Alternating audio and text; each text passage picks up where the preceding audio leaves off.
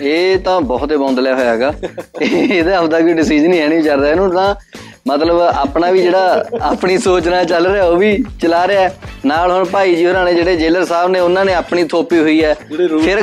ਹਾਂ ਫਿਰ ਗਾਹਾਂ ਜਿਹੜੇ ਤਾਇਆ ਜੀ ਨੇ ਮੇਰੇ ਜਿਹੜੇ ਕੰਮ ਉਹ ਤਾਇਆ ਜੀ ਨੂੰ ਕਹਿ ਕੇ ਅੰਦਰੋਂ ਮੇਰੇ ਤੋਂ ਕਰਾਉਂਦੇ ਨੇ ਕਹਿੰਦੇ ਤੇ ਇਦਾਂ ਫਿਰ ਤਾਈ ਮੇਰੀ ਆਪਣੇ ਤਰੀਕੇ ਨਾਲ ਆ ਸਹੇਲੀ ਮੇਰੀ ਦੁਖੀ ਆ ਬਹੁਤ ਜ਼ਿਆਦਾ। ਮੇਰਾ ਤਾਂ ਬਹੁਤ ਬੁਰਾ ਹਾਲ ਹੈ ਚ ਔਰ ਹੁਣੇ ਕੁਝ ਕੋਈ 15 ਜਾਂ 20 ਕੁ ਦਿਨ ਪਹਿਲਾਂ ਕੋਈ ਇੰਟਰਵਿਊ ਲੈਣ ਮੇਰੇ ਘਰ ਆਇਆ ਤੇ ਮੇਰੀ ਵਾਈਫ ਨੂੰ ਵੀ ਪੁੱਛ ਰਹੇ ਸੀ ਉਹ ਕਹਿਣ ਲੱਗੀ ਕਿ ਜੀ ਠੀਕ ਹੈ ਪੈਸੇ ਵੀ ਕਮਾਉਂਦੇ ਆ ਰੋਲ ਵੀ ਵਧੀਆ ਕਰਦੇ ਆ ਪਰ ਹੁਣ ਮੈਨੂੰ ਪਤਾ ਲੱਗਿਆ ਇਹ ਪੋਚਾ ਵੀ ਵਧੀਆ ਮਾਰ ਲੈਂਦੇ ਆ ਝਾੜੂ ਵੀ ਲਾ ਲੈਂਦੇ ਭਾਂਡੇ ਵੀ ਚੰਗੇ ਮਾਂਜ ਲੈਂਦੇ ਕੁਲਵੀਰ ਸਾਡੇ ਗਰੁੱਪ ਦਾ ਐਸਾ ਬੰਦਾ ਜਿਹੜਾ ਜਦੋਂ ਵੀ ਖਾਂਦਾ ਉਹਦੀ ਸ਼ਰਟ ਤੇ ਡਿੱਗਦਾ ਹੀ ਡਿੱਗਦਾ ਮੈਂ ਇਹ ਕਾਲਜ ਟਾਈਮ ਤੋਂ ਨੋਟ ਕੀਤਾ ਤੁਹਾਡੀਆਂ ਨੂੰ ਪਤਾ ਲੱਗ ਜਾਂਦਾ ਹੈ ਕਹਿੰਦਾ ਅੱਜ ਤੁਸੀਂ ਛੋਲਿਆਂ ਦੀ ਦਾਲ ਖਾਂਦੇ ਆ ਕਹਿੰਦਾ ਤੈਨੂੰ ਕਿਦਾਂ ਪਤਾ ਲੱਗਿਆ ਉਹ ਕਮੀਜ਼ ਤੇ ਡੁੱਲੀ ਹੋਈ। ਨਹੀਂ ਮੈਨੂੰ ਸਲਾਹ ਫਨੀ ਸਲਾਹ ਦਿਮਾਗ 'ਚ ਨਹੀਂ ਆਉਂਦੀ।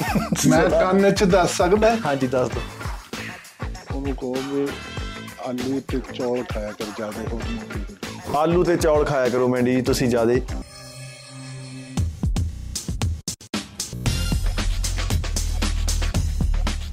ਨਾਈਨ ਐਕਸਟੈਸ਼ਨ ਦਿਲ ਦੀ ਗੱਲ। ਤਾਇਆ ਤਾਇਆ ਸਵਾਦ ਆ ਗਿਆ ਉਹ ਚੀਜ਼ ਦਾ। ਤਾਇਆ ਤੂੰ ਨਾ ਮੈਨੂੰ ਕਿਹਾ ਕਰ ਚਾਚਾ ਕਿਹਾ ਕਰ ਮੈਨੂੰ। ਚਾਚਾ। ਨਾ ਦੰਦ ਕੱਢੇ ਆ ਤੁਹਾਨੂੰ ਇਹ ਪਤਾ ਤੁਸੀਂ ਪੂਰੇ 20 ਸਕਿੰਟ ਲੇਟ ਹੋ। ਆ ਮੈਂ ਬਸ ਰੋਟੀ ਖਾਣ ਟ੍ਰੈਫਿਕ 'ਚ ਲੱਗਾ ਫਸ ਗਏ ਸੀ।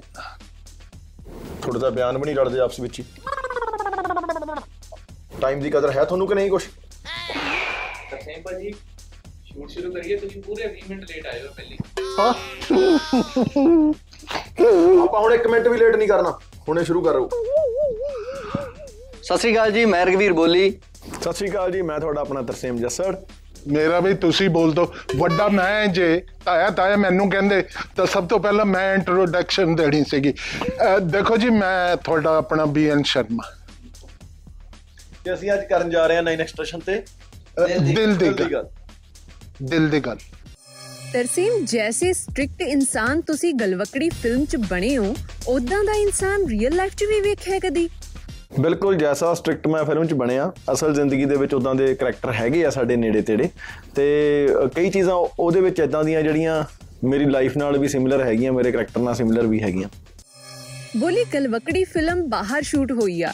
ਮੀਮਾ ਨੂੰ ਕਿੰਨੀਆਂ ਕੋ ਗਲਵਕੜੀਆਂ ਪਾਈਆਂ? ਨਹੀਂ ਨਹੀਂ ਨਹੀਂ। ਮੇਮਾ ਨੂੰ ਗਲਵੱਕੜੀ ਪਾਉਣ ਦਾ ਕੋਈ ਮੌਕਾ ਨਹੀਂ ਮਿਲਿਆ। ਮੇਰੇ ਨਾਲ ਜਿਹੜੀ ਮੇਰੀ ਸਹੇਲੀ ਸੀ ਮੈਨੂੰ ਉਹਨੂੰ ਗਲਵੱਕੜੀ ਨਹੀਂ ਪਾਉਣ ਦਿੱਤੀ। ਜਿਹਦਾ ਭਰਾ ਇਦਾਂ ਦਾ ਹੋਵੇ ਉਹ ਕਿੱਥੇ ਤੁਸੀਂ ਗਲਵੱਕੜੀਆਂ ਪਰ ਫਿਲਮ ਤੁਹਾਨੂੰ ਪਵਾਉਗੀ ਗਲਵੱਕੜੀਆਂ। ਬੀਐਨ ਸਰ ਜਦੋਂ ਫਿਲਮ 'ਚ ਹੀਰੋ ਤੇ ਰੋਪ ਪਾਉਣ ਦਾ ਮੌਕਾ ਮਿਲੇ, ਤਾਂ ਕਿੱਦਾਂ ਦਾ ਫੀਲ ਹੁੰਦਾ ਹੈ? ਇਨਫੈਕਟ ਇਹ ਡਾਂਟ ਦਾ ਵਗੈਰਾ ਨਹੀਂ ਸੀਗਾ। ਇਹ ਇਹਦਾ ਤੇ ਮਤਲਬ ਮੇਰੇ ਬੇਟੇ ਦਾ ਤੇ ਮੇਰਾ ਜਨਰੇਸ਼ਨ ਗੈਪ ਸੀਗਾ। ਇਹ ਫਿਲਮ ਹੈਗੀ ਹੈ ਜਨਰੇਸ਼ਨ ਗੈਪ ਦੇ ਉੱਤੇ। ਜਿਵੇਂ ਬਾਹਰ ਅਸੀਂ ਜਾਂਦੇ ਆ ਅਸੀਂ ਲੋਕ ਜਿਹੜੇ ਪੁਰਾਣੇ ਲੋਕ ਹੈ, ਉਹ ਇੱਥੇ ਦੇ ਜਿੱਦਾਂ ਪੰਜਾਬ ਦੇ ਵਿੱਚ ਹੈ, ਉਦਾਂ ਦੇ ਹੀ ਉੱਥੇ ਹੁੰਦੇ ਆ ਹੱਥ ਉੱਤ ਧੋਏ ਪਜਾਮੇ ਨਾਲ ਹੱਥ ਪੂੰਝ ਲਏ। ਇਹ ਮਨਾ ਕਰਦਾ ਹੈ ਵੀ ਭਾਈ ਇਹ ਜਿਹਾ ਕੰਮ ਨਾ ਕਰੋ, ਤੁਸੀਂ ਇੰਗਲੈਂਡ ਚ ਆ ਗਏ ਹੋ। ਇਸ ਕਰਕੇ ਇਹ ਜਿਹੜੀ ਫਿਲਮ ਹੈ, ਜ਼ਿਆਦਾਤਰ ਸਾਡਾ ਜਿਹੜਾ ਕੈਰੈਕਟਰ ਹੈ, ਉਹ ਜਨਰੇਸ਼ਨ ਗੈਪ ਹੈ। ਤਰਸੀਮ, ਅਸਲ ਜ਼ਿੰਦਗੀ 'ਚ ਕਿਹਨਾਂ ਕਿਹਨਾਂ ਕੰਮਾਂ ਜਾਂ ਗੱਲਾਂ 'ਚ ਬਹੁਤ ਸਟ੍ਰਿਕਟ ਹੋ ਤੁਸੀਂ? ਬੇਸਿਕਲੀ ਤਾਂ ਨਿੱਕੀਆਂ ਨਿੱਕੀਆਂ ਚੀਜ਼ਾਂ ਹੀ ਨੇ ਜਿਵੇਂ ਮਤਲਬ ਇਹ ਆ ਮੈਨੂੰ ਸਫ਼ਾਈ ਜ਼ਰੂਰ ਪਸੰਦ ਆ।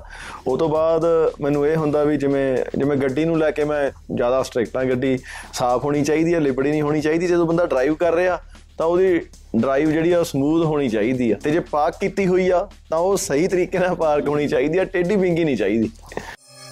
ਬੋਲੀ ਕਿਹਨੂੰ ਗਲਵਕੜੀ ਪਾ ਕੇ ਤੁਹਾਨੂੰ ਸਕੂਨ ਮਿਲਦਾ ਹੈ? ਮਾਂ ਨੂੰ ਜੀ। ਉਹ ਤੋਂ ਵੱਡਾ ਸਕੂਨ ਕਿਤੇ ਹੈ ਹੀ ਨਹੀਂਗਾ। ਜਿਹੜੀ ਮਾਂ ਦਾ ਮਤਲਬ ਪਿਆਰ ਆ ਉਹ ਨਿੱਘ ਉਹ ਜੱਫੀ ਦੇ ਵਿੱਚ ਉਹ ਤਾਂ ਕਿਤੇ ਨਹੀਂ ਮਿਲਦੀ। ਬੀਐਨ ਸਰ ਕਹਿੰਦੇ ਆ ਕਿ ਬੱਚਾ ਜੋ ਸਿੱਖਦਾ ਹੈ ਉਹ ਮਾਪਿਓ ਤੋਂ ਸਿੱਖਦਾ ਹੈ। ਫਿਰ ਫਿਲਮ ਵਿੱਚ ਜਗਤੇਸ਼ਵਰ ਇੰਨੀ ਸਟ੍ਰਿਕਟਨੈਸ ਕਿੱਥੋਂ ਸਿੱਖ ਗਿਆ? ਇਹ ਕਲਚਰ ਦਾ ਅਸਰ ਪਿਆ ਜੀ। ਕੀ ਹੈ ਕਿ ਅਹ, ਜਿਹੜੇ ਐਨ ਇੱਥੇ ਉਮਰ ਹੰਡਾ ਕੇ ਜਾਂਦੇ ਨਾ ਪੰਜਾਬ ਚੋਂ ਉਹ ਉੱਥੇ ਜਾ ਕੇ ਵੀ ਉਦਾਂ ਹੀ ਇਹ ਜਿਹੜਾ ਜ- ਜੰਪਲ ਉੱਥੇ ਦੇ ਹੈ ਅਹ, ਉਹ ਉਹਨਾਂ ਨੇ ਇਹੀ ਕਹਿਣਾ ਹੁੰਦਾ ਹੈ ਕਿ ਡੈਡੀ ਮੰਮੀ ਨੂੰ ਉਹ ਮੈਂ ਮੰਗਦਾ। ਹਾਂ, ਇਹ ਨਹੀਂ ਕਹਿਣਾ ਵੀ ਮੈਂ ਮੰਗ- ਮੰਮੀ ਨਾਲ ਗੱਲ ਕਰਨਾ ਚਾਹੁੰਦਾ ਮੈਂ ਮੰਮੀ ਨੂੰ ਮੰਗਦਾ। ਉਹਨਾਂ ਦੀ ਭਾਸ਼ਾ ਉੱਥੇ ਦੀ ਹੀ ਹੋ ਜਾਂਦੀ ਹੈ। ਇਸ ਕਰਕੇ ਅਹ, ਜਗਦੇਸ਼ਵਰ ਐਕਚੁਅਲੀ ਜਿਹੜਾ ਸਟ੍ਰਿਕਟ ਹੋਇਆ, ਇਹ ਸਟ੍ਰਿਕਟਨੈਸ ਨਹੀਂ ਹੈ। ਇਹ ਸਿਰਫ ਹੈ ਉੱਥੇ ਦਾ ਕਲਚਰ ਉੱਥੇ ਜਿਸ ਤਰ੍ਹਾਂ ਲੋਕ ਰਹਿੰਦੇ ਹੈ, ਇਹ ਸਾਨੂੰ ਵੀ ਚਾਹੁੰਦਾ ਹੈ ਕਿ ਇਹ ਜਿਹੜੇ ਪਰੌਂਠੇ ਚੱਲ ਰਹੇ ਹੈ, ਰੋਜ਼ ਅਚਾਰ ਖਾਇਆ ਜਾ ਰਿਹਾ ਹੈ ਐਂਡ ਰੋਟੀ ਖਾਂਦੇ ਟਾਈਮ ਡਾਈਨਿੰਗ ਟੇਬਲ ਦੇ ਉੱਤੇ ਢੋਲਕੀਆਂ ਵੱਜ ਰਹੀਆਂ ਜਾਂ ਹਾਸੇ ਹਾਸੇ ਖੇਡੇ ਹੋ ਰਹੇ ਇਹ ਕਹਿੰਦਾ ਨਹੀਂ ਖਾਣ ਖਾਣ ਦੇ ਟਾਈਮ ਚੁੱਪ ਕਰਕੇ ਖਾਓ। ਹਰ ਇੱਕ ਚੀਜ਼ ਇਨ ਦਾ ਇਹਨੇ ਸਕੇਜੂਲ ਬਣਾਇਆ ਹੋਇਆ ਵੀ ਐਨੇ ਤੋਂ ਐਨਾ ਟੀਵੀ ਦਾ ਟਾਈਮ ਹੈ, ਇਸ ਵੇਲੇ ਮਾਰਨਿੰਗ ਵਾਕ ਮਾਰਨਿੰਗ ਵਾਕ ਕਰਨੀ ਹੈ। ਤਾਂ ਅਸੀਂ ਲੋਕ ਉਹ ਜਿਹੜੇ ਇਹਦੇ ਰੂਲਸ ਹੈ, ਉਹਨੂੰ ਜੇ ਫੋਲੋ ਨਹੀਂ ਕਰਾਂਗੇ, ਫਿਰ ਇਹ ਗੁੱਸੇ ਤਾਂ ਹੋਏਗਾ ਹੀ। ਤਰਸੀਮ ਫਿਲਮ ਦਾ ਟਾਈਟਲ ਗਲਵਕੜੀ ਤੁਸੀਂ ਆਪ ਰੱਖਿਆ ਜਾਂ ਪਹਿਲਾਂ ਹੀ ਰੱਖਿਆ, ਰਖਾਇਆ ਆਇਆ? ਨਹੀਂ, ਇਹ ਨਾ ਬੇਸਿਕਲੀ ਉਹ ਗਲਵੱਕੜੀ ਗਾਣੇ ਤੋਂ ਬਾਅਦ ਸਾਡਾ ਮਨ ਜ਼ਰੂਰ ਸੀਗਾ ਵੀ ਅਸੀਂ ਗਲਵੱਕੜੀ ਫਿਲਮ ਵੀ ਕਰਨੀ ਆ। ਪਰ ਗੱਲ ਇਹ ਆ ਵੀ ਉਹ ਫਿਲਮ ਉਦੋਂ ਕਰਨੀ ਸੀਗੀ, ਅਸੀਂ ਸੋਚਿਆ ਸੀ ਜਦੋਂ ਸਕ੍ਰਿਪਟ ਉਹ ਗਾਣੇ ਦੀਆਂ ਚੀਜ਼ਾਂ ਨੂੰ, ਗਾਣੇ ਦੀਆਂ ਲਾਈਨਾਂ ਨੂੰ ਤੇ ਉਹ ਗਾਣੇ ਨੂੰ ਜਸਟੀਫਾਈ ਕਰੇ। ਤਾਂ ਇਹ ਜਦੋਂ ਸਕ੍ਰਿਪਟ ਆਈ ਸੀ ਸਾਡੇ ਕੋਲ ਤਾਂ ਲੱਗਿਆ ਸੀ ਵੀ ਹਾਂ ਯਾਰ, ਇਹਦਾ ਟਾਈਟਲ ਗਲਵੱਕੜੀ ਹੋਣਾ ਚਾਹੀਦਾ। ਕਿਉਂਕਿ ਗਲਵੱਕੜੀ ਫਿਲਮ ਦਾ ਨਾਮ ਆਪਾਂ ਹੁਣ ਤੱਕ ਵੀ ਅਸੀਂ ਉਹੀ ਰੱਖਦੇ ਆਏ ਆ ਜੋ ਫਿਲਮ ਆ। ਇਦਾਂ ਨਹੀਂ ਹੈਗਾ ਵੀ ਟਾਈਟਲ ਹੋਰ ਹੋਵੇ, ਫਿਲਮ ਹੋਰ ਹੋਵੇ। ਤਾਂ ਗਲਵੱਕੜੀ ਵੀ ਹੁਣ ਉਹੀ ਆ, ਜੋ ਗਲਵੱਕੜੀ ਤੁਹਾਨੂੰ ਸੁਣ ਕੇ ਟਾਈਟਲ ਚੋਂ ਸਮਝ ਆਉਂਦਾ, ਉਹੀ ਫਿਲਮ ਆ। ਰੋਮਾਂਸ ਵੀ ਆ ਤੇ ਗਲਵੱਕੜੀ ਉਹੀ ਜਿਵੇਂ ਭਾਜੀ ਨੇ ਦੱਸਿਆ, ਇਹ ਅਸਲ 'ਚ ਰਿਸ਼ਤਿਆਂ ਦੀ ਗਲਵੱਕੜੀ ਆ, ਇੱਕ ਬਾਉਂਡਿੰਗ ਆ। ਗਲਵੱਕੜੀ ਆਪਾਂ ਉਦੋਂ ਪਾਉਨੇ ਜਦੋਂ ਆਪਾਂ ਬਹੁਤ ਪਿਆਰ 'ਚ ਹੁੰਨੇ ਆ, ਜਿਹਨੂੰ ਆਪਾਂ ਬਹੁਤ ਪਿਆਰ ਕਰਦੇ ਆ, ਮਿਸ ਕਰਦੇ ਆ। ਉਹੀ ਇਹ ਹੈਗੀ ਆ ਪਿਆਰ ਦੀ ਗਲਵੱਕੜੀ। ਇਹ ਸਾਰਿਆਂ ਦੀ ਗਲਵੱਕੜੀ ਆ। ਪਿਆਰ ਵੰਡਣਾ ਚਾਹੀਦਾ ਪਿਆਰ ਦੀ ਹੀ ਗਲਵੱਕੜੀ ਪਾਉਣੀ ਚਾਹੀਦੀ ਇੱਕ ਦੂਜੇ ਨੂੰ। ਬੋਲੀ ਹਰ ਫਿਲਮ 'ਚ ਤੁਹਾਡਾ ਕੈਰੈਕਟਰ ਬੌਂਦਲਿਆ ਹੁੰਦਾ ਹੈ। ਗਲਵਕੜੀ ਦਾ ਜੱਗੀ ਕਿੰਨਾ ਕੁ ਬੌਂਦਲਿਆ ਹੋਇਆ ਹੈ? ਇਹ ਤਾਂ ਬਹੁਤ ਬੌਂਦਲਿਆ ਹੋਇਆ ਹੈਗਾ। ਇਹਦਾ ਆਪਦਾ ਕੋਈ ਡਿਸੀਜਨ ਹੀ ਹੈ ਨਹੀਂ ਚੱਲ ਰਿਹਾ ਇਹਨੂੰ ਤਾਂ ਮਤਲਬ ਆਪਣਾ ਵੀ ਜਿਹੜਾ ਆਪਣੀ ਸੋਚ ਨਾਲ ਚੱਲ ਰਿਹਾ ਉਹ ਵੀ ਚਲਾ ਰਿਹਾ। ਨਾਲ ਹੁਣ ਭਾਈ ਜੀ ਹੋਰਾਂ ਨੇ ਜਿਹੜੇ ਜੇਲਰ ਸਾਹਿਬ ਨੇ ਉਹਨਾਂ ਨੇ ਆਪਣੀ ਥੋਪੀ ਹੋਈ ਹੈ। ਫਿਰ ਹਾਂ ਫਿਰ ਗਾਹਾਂ ਜਿਹੜੇ ਤਾਇਆ ਜੀ ਨੇ ਮੇਰੇ ਜਿਹੜੇ ਕੰਮ ਉਹ ਤਾਇਆ ਜੀ ਨੂੰ ਕਹਿ ਕੇ ਅੰਦਰੋਂ ਮੇਰੇ ਤੋਂ ਕਰਾਉਂਦੇ ਨੇ। ਕਹਿੰਦੇ ਤੇ ਇਦਾਂ ਫਿਰ ਤਾਈ ਮੇਰੀ ਆਪਣੇ ਤਰੀਕੇ ਨਾਲ ਆ ਸਹੇਲੀ ਮੇਰੀ ਦੁਖੀ ਆ। ਮੇਰਾ ਤਾਂ ਬਹੁਤ ਬੁਰਾ ਹਾਲ ਹੈ ਚ। ਸੋ ਇਹ ਕਰੈਕਟਰ ਆ ਜਿਹੜਾ ਜਿਹਨੂੰ ਪਸੂੜੀ ਪਈ ਰਹਿੰਦੀ ਹੈ ਸਾਰੇ ਪਾਸਿਓਂ ਸੋ ਜਿਹੜੀਆਂ ਚੀਜ਼ਾਂ ਜਿੱਦਾਂ ਹੁਣ ਤਾਇਆ ਜੀ ਨੂੰ ਕਹਿ ਕੇ ਆਉਂਦੇ ਨੇ ਵੀਰ ਜੀ ਵੀ ਤੁਸੀਂ ਇੰਨੇ ਇੰਨੇ ਕਿਲੋਮੀਟਰ ਵਾਕ ਕਰਨੀ ਹੈ ਰਨਿੰਗ ਕਰਨੀ ਹੈ ਜਿੰਨੀ ਵੀ ਹੋ ਸਕੇ। ਤਾਂ ਉਹ ਜਿਹੜੀ ਵਾਚ ਲਿਆ ਕੇ ਦਿੱਤੀ ਹੋਈ ਹੈ ਅਹ, ਤਾਇਆ ਜੀ ਨੂੰ ਬਾਈ ਨੇ ਉਹ ਮੇਰੇ ਬਣਾ ਕੇ ਕਹਿਣਗੇ ਦੇਖ ਤੂੰ ਬੱਸ ਤੇ ਨਹੀਂ ਆਣਾ ਉੱਥੇ ਤੱਕ ਤਾਂ ਤੁਰ ਕੇ ਜਾਣਾ ਹੈ। ਵੀ ਮੇਰੇ ਤੋਂ ਕਢਾ ਕੇ ਫਿਰ ਬੰਨ੍ਹ ਦਿੰਦੇ ਨੇ ਸ਼ਾਮ ਨੂੰ ਆਪ ਵੀ ਦੇਖ ਮੈਂ 2.5 ਕਿਲੋਮੀਟਰ ਅੱਜ ਮੈਂ ਤੁਰ ਕੇ ਗਿਆ ਮਤਲਬ ਇਦਾਂ ਚੱਲ ਰਿਹਾ ਕੰਮ। ਤਰਸੀਮ ਵਾਮਿਕਾ ਨਾਲ ਕਜਲਾ ਗਾਣਾ ਕੀਤਾ ਸੀ। ਇਹ ਫਿਲਮ ਦੇ ਸ਼ੂਟ ਤੋਂ ਪਹਿਲਾਂ ਕੀਤਾ ਸੀ ਜਾਂ ਬਾਅਦ 'ਚ? ਫਿਲਮ ਦੇ ਸ਼ੂਟ ਤੋਂ ਬਾਅਦ ਕੀਤਾ ਸੀਗਾ ਤੇ ਫਿਲਮ ਦਾ ਥੋੜਾ ਪਾਰਟ ਰਹਿੰਦਾ ਸੀ ਸ਼ੂਟ ਦਾ ਜਿਹੜਾ ਅਸੀਂ ਇੱਧਰ ਕੀਤਾ ਸੀ 4-5 ਦਿਨ ਉਹ ਹਜੇ ਰਹਿੰਦਾ ਸੀ ਬਟ ਉਹ ਫਿਲਮ ਦਾ ਬਾਹਰਲਾ ਪਾਰਟ ਸਾਰਾ ਅਸੀਂ ਸ਼ੂਟ ਕਰ ਲਿਆ ਸੀ। ਬੀਐਨ ਸਰ ਕੀ ਇਹ ਸੱਚ ਹੈ ਕਿ ਫਿਲਮਾਂ 'ਚ ਕਾਮੇਡੀ ਕਰਨ ਵਾਲੇ ਜ਼ਿਆਦਾਤਰ ਆਰਟਿਸਟ ਅਸਲ ਜ਼ਿੰਦਗੀ 'ਚ ਚੁੱਪਚਾਪ ਰਹਿੰਦੇ ਨੇ? ਦੇਖੋ ਇਹ ਇਹ ਜਿਹੜਾ ਕੰਮ ਹੈ ਕੈਮਰੇ ਦੇ ਮੂਹਰੇ ਕਰਨ ਵਾਲਾ ਇਹ ਪ੍ਰੋਫੈਸ਼ਨ ਹੈ ਇਹ ਇੱਕ ਕੈਰੈਕਟਰ ਹੈ ਇੱਕ ਲਾਈਫ ਆਪਣੀ ਹੈ ਜਿਹੜੀ ਅਹ, ਹਰੇਕ ਇਨਸਾਨ ਦੀ ਆਪਣੀ ਪਰਸਨਲ ਲਾਈਫ ਹੁੰਦੀ ਹੈ। ਤਾਂ ਇਹ ਜ਼ਰੂਰੀ ਨਹੀਂ ਹੈ ਕਿ ਜੇ ਫਿਲਮ ਦੇ ਵਿੱਚ ਮੈਂ ਅਹ, ਕੋਈ ਕਿਲਰ ਬਣ ਜਾ ਤਾਂ ਮੈਂ ਹਰ ਵੇਲੇ ਚਾਕੂ ਲੈ ਕੇ ਹੀ ਬਾਜ਼ਾਰ 'ਚ ਘੁੰਮੀ ਜਾਵਾਂ। ਫਿਰ ਤਾਂ ਕੁੱਟ ਖਾਣ ਵਾਲੀ ਗੱਲ ਹੋ ਜਾਏਗੀ। ਉਹ ਅਲੱਗ ਲਾਈਫ ਹੈ ਇਹ ਅਲੱਗ ਲਾਈਫ ਹੈ। ਇਹ ਹੁੰਦਾ ਸਭ ਅਹ, ਗੁਰੂ ਮਹਾਰਾਜ ਦੀ ਕਿਰਪਾ ਨਾਲ ਹੀ। ਤਰਸੀਮ ਗਲਵਕੜੀ ਦੀ ਰਿਲੀਜ਼ ਡੇਟ ਪਹਿਲਾਂ ਰੱਬ ਦਾ ਰੇਡੀਓ 3 ਦੀ ਰਿਲੀਜ਼ ਡੇਟ ਸੀ। ਹੁਣ ਰੱਬ ਦਾ ਰੇਡੀਓ 3 ਛੇਤੀ ਵੇਖਣ ਨੂੰ ਮਿਲੂਗੀ? ਮਿਲੂਗੀ ਜੀ ਡੈਫੀਨਿਟਲੀ ਮਿਲੂਗੀ। ਕੋਵਿਡ ਕਰਕੇ ਪਹਿਲਾਂ ਗਲਵੱਕੜੀ ਆਉਣੀ ਸੀ 31 ਦਸੰਬਰ ਨੂੰ। ਉਹ ਤੋਂ ਪਹਿਲਾਂ ਵੀ ਇੱਕ ਵਾਰ ਸੋਚਿਆ ਸੀ ਰਿਲੀਜ਼ ਦਾ ਬਟ ਕੋਵਿਡ ਨੇ ਸਾਰਾ ਮੈਸ ਅਪ ਕਰਤਾ ਲੇਟ ਕਰਤੇ। ਬਟ ਜੋ ਮਹਾਰਾਜ ਦਾ ਹੁਕਮ ਉਹਦੇ ਭਾਣੇ 'ਚ ਸਾਰਾ ਕੁਝ ਹੁੰਦਾ ਵਧੀਆ ਹੁੰਦਾ। ਹੁਣ 8 ਅਪ੍ਰੈਲ ਬੜੀ ਸੋਹਣੀ ਡੇਟ ਲੱਗ ਰਹੀ ਆ ਕਿਉਂਕਿ ਮਾਹੌਲ ਇਦਾਂ ਦਾ ਹੁਣ ਹੋਇਆ ਹੈ ਪੂਰਾ ਫੈਸਟੀਵਲ ਵਾਂਗੂ ਲੋਕ ਬਾਹਰ ਨਿਕਲ ਰਹੇ ਮਾਲ 'ਚ ਜਾ ਰਹੇ ਬਾਹਰ ਆਪਾਂ ਜਾ ਰਹੇ ਆ ਘੁੰਮ ਰਹੇ ਆ। ਮਸਾ ਮਤਲਬ ਇਹ ਦਿਨ ਦੁਬਾਰਾ ਖੁੱਲੇ ਆ ਮਹਾਰਾਜ ਕਿਰਪਾ ਰੱਖੇ। ਤੇ ਰੱਬ ਦਾ ਰੇਡੀਓ 3 ਵੀ ਡੈਫੀਨਿਟਲੀ ਦਿਖਾਵਾਂਗੇ ਜਲਦੀ। ਇਹ ਤੋਂ ਬਾਅਦ ਫਿਰ ਉਹ ਹੁਣ ਸ਼ੂਟ ਕਰਾਂਗੇ। ਵੈਸੇ ਤੁਸੀਂ ਤਿੰਨਾਂ ਨੇ ਲੋਕਡਾਊਨ ਦੇ ਦਿਨਾਂ 'ਚ ਗਲਵਕੜੀਆਂ ਕਿੰਨੀਆਂ ਕੁ ਮਿਸ ਕੀਤੀਆਂ? ਮੈਂ ਕਹਿੰਦਾ ਉਹ ਤਾਂ ਗਲਵਕੜੀਆਂ ਜ਼ਿਆਦਾ ਪਈਆਂ ਕਿਉਂਕਿ ਘਰੇ ਸੀ। ਹਾਂਜੀ। ਫੈਮਿਲੀ ਟਾਈਮ ਮੈਨੂੰ ਲੱਗਦਾ ਵੀ ਜੇ ਮੇਰਾ ਮੇਰਾ ਐਕਸਪੀਰੀਅੰਸ ਮੈਂ ਦੱਸ ਦਿੰਨਾ ਭਾਜੀ ਦਾ ਤੇ ਬੋਲੀ ਦਾ ਇਹ ਵੀ ਦੱਸਣਗੇ ਜ਼ਰੂਰ। ਮੇਰਾ ਐਕਸਪੀਰੀਅੰਸ ਇਹ ਮੈਨੂੰ ਲੱਗਦਾ ਵੀ ਮੈਂ ਆਪਣਾ ਕੈਰੀਅਰ ਤੋਂ ਜਦੋਂ ਤੋਂ ਸਟਾਰਟ ਹੋਇਆ ਲਾਈਕ ਸਿੰਗਿੰਗ ਕੈਰੀਅਰ ਜੇ ਮੈਂ ਕਹਿ ਦਵਾਂ ਫਸਟ ਐਲਬਮ ਤੋਂ ਲੈ ਕੇ। ਇਹ ਪਹਿਲੀ ਵਾਰ ਸੀਗਾ ਮੈਂ ਆਪਣੇ ਬਰਥਡੇ ਨੂੰ ਇੰਡੀਆ ਸੀਗਾ 4 ਜੁਲਾਈ ਨੂੰ। ਮਤਲਬ ਨਹੀਂ ਮੈਂ ਇਕੱਠਿਆਂ ਨੇ ਮਤਲਬ ਬਰਥਡੇ ਨੂੰ ਤਾਂ ਚਲੋ ਇੱਕ ਬਹਾਨਾ ਹੁੰਦਾ। ਫੈਮਿਲੀ ਨਾਲ ਟਾਈਮ ਸਪੈਂਡ ਕਰਨ ਦਾ ਮਤਲਬ ਇਹ ਮੌਕਾ ਸੀ।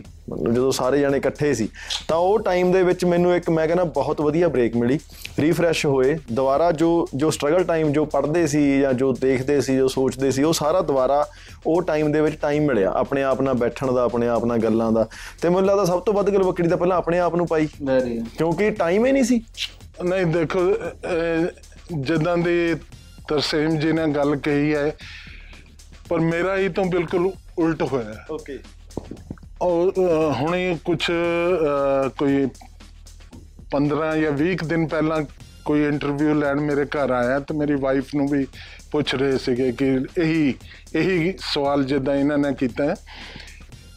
ਉਹ ਕਹਿਣ ਲੱਗੀ ਕਿ ਜੀ ਠੀਕ ਹੈ ਪੇ- ਪਹਿਲ- ਅਹ ਪੈਸੇ ਵੀ ਕਮਾਉਂਦੇ ਆ ਰੋਲ ਵੀ ਵਧੀਆ ਕਰਦੇ ਆ ਪਰ ਹੁਣ ਮੈਨੂੰ ਪਤਾ ਲੱਗਿਆ ਇਹ ਪੋਚਾ ਵੀ ਵਧੀਆ ਮਾਰ ਲੈਂਦੇ ਆ ਝਾੜੂ ਵੀ ਲਾ ਲੈਂਦੇ ਭਾਂਡੇ ਵੀ ਚੰਗੇ ਮਾਂਜ ਲੈਂਦੇ ਉਹ ਮੈਂ ਉਹਨੂੰ ਕੂਣੀ ਮਾਰਦਾ ਰਿਹਾ ਵੀ ਰਹਿਣ ਦੇ, ਕਿਉਂ ਇਹ ਇੰਟਰਵਿਊ ਤੇ ਇਹੀ ਜੀਆਂ ਗੱਲਾਂ ਨਹੀਂ ਕਰੀਦੀਆਂ ਨੇ। ਉਹ ਆਪਣੇ ਵੱਲੋਂ ਮੇਰੀ ਬੜਾਈ ਕਰ ਰਹੀ ਸੀਗੀ, ਪਰ ਉੱਥੇ ਫਿਰ ਕੰਮ ਪੁੱਠਾ ਹੀ ਹੋ ਰਿਹਾ ਸੀਗਾ ਵੀ ਇਹ ਐਕਟਰ ਹੈ ਕਿ ਪੋਚੇ ਲਾਉਣ ਵਾਲਾ ਹੈ। ਤੇ ਗੱਲ ਵਕੜੀ ਪੋਚੇ ਨਾਲ ਪਈ ਹੈ ਮੇਰੀ ਤਾਂ ਫਿਰ। ਪਰ ਇਹ ਟਾਈਮ ਨਾ ਜਿੱਦਾਂ ਮੇਰਾ ਸੀਗਾ ਵੀ ਮੈਂ, ਇਹ ਕਾਫੀ ਚੀਜ਼ਾਂ ਮੇਰੀਆਂ ਛੁੱਟੀਆਂ ਹੋਈਆਂ ਸੀ, ਯੂਨੀਵਰਸਿਟੀ ਟਾਈਮ ਦੀਆਂ, ਜਿੱਦਾਂ ਪੜ੍ਹਨਾ ਲਿਖਣਾ ਸੀ ਥੋੜਾ ਬਹੁਤਾ। ਉਹ ਅਹ, ਕੀਤੀਆਂ ਕੁਝ ਚੀਜ਼ਾਂ ਦੇਖਣ ਵਾਲੀਆਂ ਸੀ ਉਹ ਆਪਦਾ ਚਿੰਤਨ ਵੀ ਤੁਹਾਨੂੰ ਆਪਣਾ ਟਾਈਮ ਮਿਲਦਾ। ਤੁਸੀਂ ਇੰਨੇ ਵਿਹਲੇ ਸੀਗੇ ਕਿ ਤੁਹਾਨੂੰ ਬੋਰੀਅਤ ਲੱਗਦੀ ਸੀ ਤਾਂ ਉਹ ਚੀਜ਼ਾਂ ਨੂੰ ਇੰਟਰਸਟ ਬਣਾਉਣ ਲਈ ਤੁਹਾਨੂੰ ਪੁਰਾਣੀਆਂ ਚੀਜ਼ਾਂ ਰੀਕਾਲ ਕਰਦੇ ਕਰਦੇ ਕੁਝ ਚੀਜ਼ਾਂ ਨਵੀਆਂ ਵੀ ਤੁਸੀਂ ਜ਼ਿੰਦਗੀ 'ਚ ਲਿਆਂਦੀਆਂ ਹਨਾ? ਤਾਂ ਆਪਣੇ ਸਰੀਰ ਨੂੰ ਮਤਲਬ ਦੋ ਟਾਈਮ ਦੀ ਵਾਕ ਰਨਿੰਗ ਤੁਹਾਡੀ ਬ- ਮਤਲਬ ਜਦੋਂ ਅੰਦਰ ਸੀਗੇ ਉਹ ਤਾਂ ਜਦੋਂ ਥੋੜਾ ਥੋੜਾ ਖੁੱਲ ਗਿਆ ਸੀ ਉਹ ਚੀਜ਼ਾਂ ਫਿਰ ਤੁਹਾਡਾ ਹਿੱਸਾ ਬਣ ਗਈਆਂ। ਤੇ ਬਾਕੀ ਗੱਲ ਉਹੀ ਹੈ ਵੀ ਜਿਹੜਾ ਟਾਈਮ ਸੀ ਉਹ ਸਾਰਿਆਂ ਲਈ ਸੀ ਬਾਹਰ ਤਾਂ ਜਾ ਹੀ ਨਹੀਂ ਰਹੇ ਸੀ। ਹੱਥ ਨਹੀਂ ਮਿਲਾਉਣ ਦੇ ਰਹੇ ਸੀ ਤਾਂ ਗਲਵੱਕੜੀ ਦਾ ਕੀ ਬਣੀ? ਪਰ ਘਰੇ ਉਹੀ ਗੱਲ ਬਾਈ ਦੀ ਵੀ ਜ਼ਰੂਰ ਤੁਹਾਡੀਆਂ ਗਲਵੱਕੜੀਆਂ ਪਈਆਂ। ਤੁਹਾਡੀ ਆਪਣੇ ਆਪ ਨਾਲ ਤੁਸੀਂ ਆਪਣੇ ਆਪ ਨੂੰ ਜਾਣਿਆ ਤਾਂ ਇਹ ਇਹ ਇਹ ਫਾਇਦਾ ਵੀ ਹੋਇਆ ਬਹੁਤ। ਬੋਲੀ ਫਿਲਮ 'ਚ ਹੀਰੋ ਦਾ ਭਰਾ ਬਣ ਕੇ ਘਾਟਾ ਕੀ ਕੀ ਹੁੰਦਾ ਹੈ? ਘਾਟਾ ਤਾਂ ਕੋਈ ਨਹੀਂ ਹੁੰਦਾ ਵਾਧਾ ਹੁੰਦਾ। ਕਿਉਂਕਿ ਪਹਿਲੀ ਗੱਲ ਤਾਂ ਤੁਹਾਨੂੰ ਕੰਮ ਮਿਲ ਰਿਹਾ ਹੁੰਦਾ ਫਿਲਮ ਦੇ ਵਿੱਚ ਤੇ ਦੂਜੀ ਗੱਲ ਕੈਰੈਕਟਰ ਜਦੋਂ ਤੁਹਾਡੇ ਕੋਲ ਵਧੀਆ ਹੋਵੇ ਕੁਝ ਕਰਨ ਨੂੰ ਹੋਵੇ ਤੁਹਾਨੂੰ ਹੋਰ ਖੁਸ਼ੀ ਹੁੰਦੀ ਹੈ ਕਰਕੇ ਫਿਰ ਉੱਤੋਂ ਇੰਨੀ ਵਧੀਆ ਟੀਮ ਹੋਵੇ ਤੇ ਭਰਾ ਬਾਈ ਜੋਹਰਾਂ ਵਰਗਾ ਹੋਵੇ ਕੈਰੈਕਟਰ ਨੂੰ ਪਾਸੇ ਛੱਡ ਕੇ ਤਾਂ ਮਜ਼ਾ ਆਉਂਦਾ ਤੁਹਾਨੂੰ ਤੇ ਅਹ, ਭਾਜੀ ਹੋਰੀ ਹੈਗੇ ਤੁਹਾਡੇ ਨਾਲ ਇੰਨੀ ਸੋਹਣੀ ਟੀਮ ਹੋਵੇ ਜਿਨ੍ਹਾਂ ਨੂੰ ਤੁਸੀਂ ਛੋਟੇ ਹੁੰਦਿਆਂ ਤੋਂ ਦੇਖਦੇ ਆ ਰਹੇ ਹੋ ਉਹਨਾਂ ਨਾਲ ਕੰਮ ਕਰਦੇ ਹੋ ਐਕਸਪੀਰੀਅੰਸ ਕਰਦੇ ਹੋ ਸਿੱਖਦੇ ਹੋ ਤਾਂ ਮਜ਼ਾ ਆਉਂਦਾ ਹੈ। ਤਾਂ ਭਰਾ ਬਣ ਕੇ ਹੀ ਮਜ਼ਾ ਆਉਂਦਾਗਾ ਤੁਸੀਂ ਫਿਲਮ ਕਰ ਰਹੇ ਹੁੰਦੇ ਹੋ ਤੁਹਾਨੂੰ ਫਿਲਮ ਦਾ ਹਰ ਇੱਕ ਕਿਰਦਾਰ ਕਰਕੇ ਮਜ਼ਾ ਆਉਂਦਾ ਪਰ ਇਸ ਫਿਲਮ ਦੀ ਜੇ ਮੈਂ ਗੱਲ ਕਰਾਂ ਮੈਨੂੰ ਜਿਹੜਾ ਮੇਰਾ ਕਿਰਦਾਰ ਆ ਜੱਗੀ ਦਾ ਜਗਤੇਸ਼ਵਰ ਦਾ ਛੋਟਾ ਭਰਾ ਚਾਚੇ ਦਾ ਤਾਂ ਮੈਨੂੰ ਬਹੁਤ ਮਜ਼ਾ ਆਇਆ। ਉਹ ਲੱਗ ਰਿਹਾ ਹੈਗਾ ਵੀ ਅਸੀਂ ਫਿਲਮ ਨਹੀਂ ਕਰ ਰਹੇ ਰੀਅਲ ਤੇ ਰੀਲ ਦਾ ਬਹੁਤ ਹੀ ਘੱਟ ਫ਼ਰਕ ਸੀਗਾ ਕਿਉਂਕਿ ਅਸੀਂ ਵਿੱਚ ਉੱਥੇ ਪਰਿਵਾਰ ਵਾਂਗੂ ਰਹੇ ਤਰਸੇਮ ਜਗਤੇਸ਼ਵਰ ਅਤੇ ਤਰਸੇਮ ਜੱਸਰ ਵਿੱਚ ਕੀ ਕੀ ਸਿਮਿਲੈਰਿਟੀਜ਼ ਨੇ? ਸਿਮਿਲੈਰਿਟੀ ਇੱਕ ਤਾਂ ਡਰੈਸਿੰਗ ਸੈਂਸ ਮਤਲਬ ਜੋ ਜਗਤੇਸ਼ਵਰ ਦੀ ਆ ਆਲਮੋਸਟ ਉਹੀ ਤਰਸੇਮ ਜੱਸੜ ਦੀ ਸੀਗੀ। ਤੇ ਇੱਕ ਉਹਦੇ ਵਿੱਚ ਵੀ ਉਹੀ ਜੋ ਕਈ ਚੀਜ਼ਾਂ ਉਹਨੂੰ ਪਸੰਦ ਨੇ, ਯਾਨੀ ਬੇਸਿਕਲੀ ਮੈਂ ਇਹ ਕਹਿ ਸਕਦਾ ਜਗਤੇਸ਼ਵਰ ਆ ਜਿਹੜਾ ਉਹ ਤਰਸੇਮ ਜੱਸੜ ਦਾ OCD ਰੂਪ ਆ। ਮਤਲਬ ਉਹ ਉਹਦਾ ਐਕਸਟ੍ਰੀਮ ਉਹ ਉਹ ਹਰੇਕ ਚੀਜ਼ ਨੂੰ ਐਕਸਟ੍ਰੀਮ ਲੈਵਲ ਤੇ ਲੈ ਗਏ ਜਗਤੇਸ਼ਵਰ ਕੈਰੈਕਟਰ ਦੇ ਵਿੱਚ ਜਿਹੜੀ ਉਹ ਐਕਸਟ੍ਰੀਮ ਚਲੀ ਗਈ। ਤੇ ਮੇਰੇ ਜੋ ਕੋਈ ਵੀ ਚੀਜ਼ ਐਕਸਟ੍ਰੀਮ ਨਹੀਂ ਹੈਗੀ ਬਟ ਹਾਂ ਕਈ ਕਈ ਚੀਜ਼ਾਂ ਉਹਦੇ ਵਿੱਚੋਂ ਹੈਗੀਆਂ। ਕਈ ਤਾਂ ਬਿਲਕੁਲ ਹੀ ਨਹੀਂ ਹੈਗੀਆਂ ਵਾਕ ਨਹੀਂ ਹੈਗੀ ਉਦਾਂ ਦੀ। ਤੇ ਉਦਾਂ ਦੀ ਸਟਿਫਨੈਸ ਨਹੀਂ ਹੈਗੀ ਜਿਵੇਂ ਉਦਾਂ ਦਾ ਕੋਈ ਉਹ ਤਾਂ ਉਹ ਜਮੇ ਹੀ ਚੱਲ ਨਹੀਂ ਕਰਦਾ ਆਪ ਆਪਸ ਵਿੱਚ ਹੀ ਬੈਠ ਕੇ ਵੀ ਗੱਲਾਂ ਬਾਤਾਂ ਨਹੀਂ ਹੁੰਦੀਆਂ।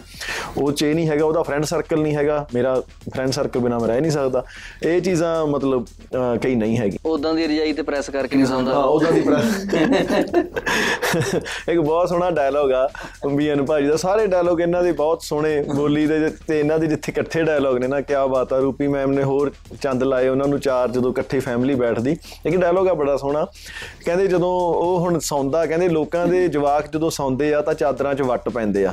ਤੇ ਸਾਡੇ ਜੇਲਰ ਸਾਹਿਬ ਜਦੋਂ ਸੌਂਦੇ ਨੇ ਤਾਂ ਚਾਦਰ ਵੀ ਪ੍ਰੈਸ ਹੋ ਜਾਂਦੀ ਆ। ਸਵੇਰੇ ਚਾਦਰ 'ਚ ਵੱਟ ਨਹੀਂ ਹੁੰਦੇ ਸਗੋਂ ਪ੍ਰੈਸ ਹੋ ਜਾਂਦੀ ਆ। ਇਹ ਸੀਨ ਆ ਬਹੁਤ ਸੋਹਣਾ ਇੱਕ ਬਹੁਤ ਵਧੀਆ ਉਹਦੇ ਵਿੱਚ ਗੱਲ ਆ। ਯਾਨੀ ਇਦਾਂ ਦਾ ਤਾਂ ਮੈਂ ਨਹੀਂ ਹੈਗਾ ਇਹ ਸਿਮਿਲੈਰਿਟੀ ਨਹੀਂ ਹੈਗੀ। ਬੀਐਨ ਸਰ ਸ਼ੁਰੂਆਤੀ ਦਿਨਾਂ ਵਿੱਚ ਤੁਹਾਡਾ ਗਰੁੱਪ ਕਿੱਦਾਂ ਦਾ ਹੁੰਦਾ ਸੀ? ਸ਼ੁਰੂਆਤ ਦੇ ਦਿਨਾਂ ਦੇ ਵਿੱਚ ਤਾਂ ਜੇ ਜ਼ਿਆਦਾਤਰ ਥੀਏਟਰ ਦੇ ਲੋਕ ਹੁੰਦੇ ਸੀਗੇ ਨਾਲ ਜਿਨ੍ਹਾਂ ਨਾਲ ਪਲੇ ਵਗੈਰਾ ਕਰਨਾ। ਇਹ ਪਰ ਸ਼ਾਮੀ 5 ਵਜੇ ਤੋਂ ਬਾਅਦ ਦਾ ਟਾਈਮ ਹੈ। 5 ਵਜੇ ਤੋਂ ਪਹਿਲਾਂ 9 ਵਜੇ ਤੋਂ ਲੈ ਕੇ 5 ਵਜੇ ਤੱਕ ਪੁਲਿਸ ਵਾਲੇ ਮੇਰੇ ਨਾਲ ਹੁੰਦੇ ਸੀ।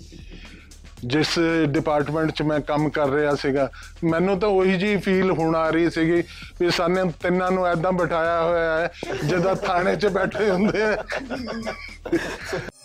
ਤਰਸੀਮ ਅੱਜਕੱਲ ਇੰਸਟਾਗ੍ਰam ਰੀਲ 'ਚ ਬੜਾ ਚੁਲਬੁਲਾ ਅੰਦਾਜ਼ ਦੇਖਣ ਨੂੰ ਮਿਲ ਰਿਹਾ ਹੈ। ਇਹ ਚੁਲਬੁਲਾ ਤਰਸੀਮ ਜਸਰ ਪਹਿਲਾਂ ਕਿੱਥੇ ਸੀ?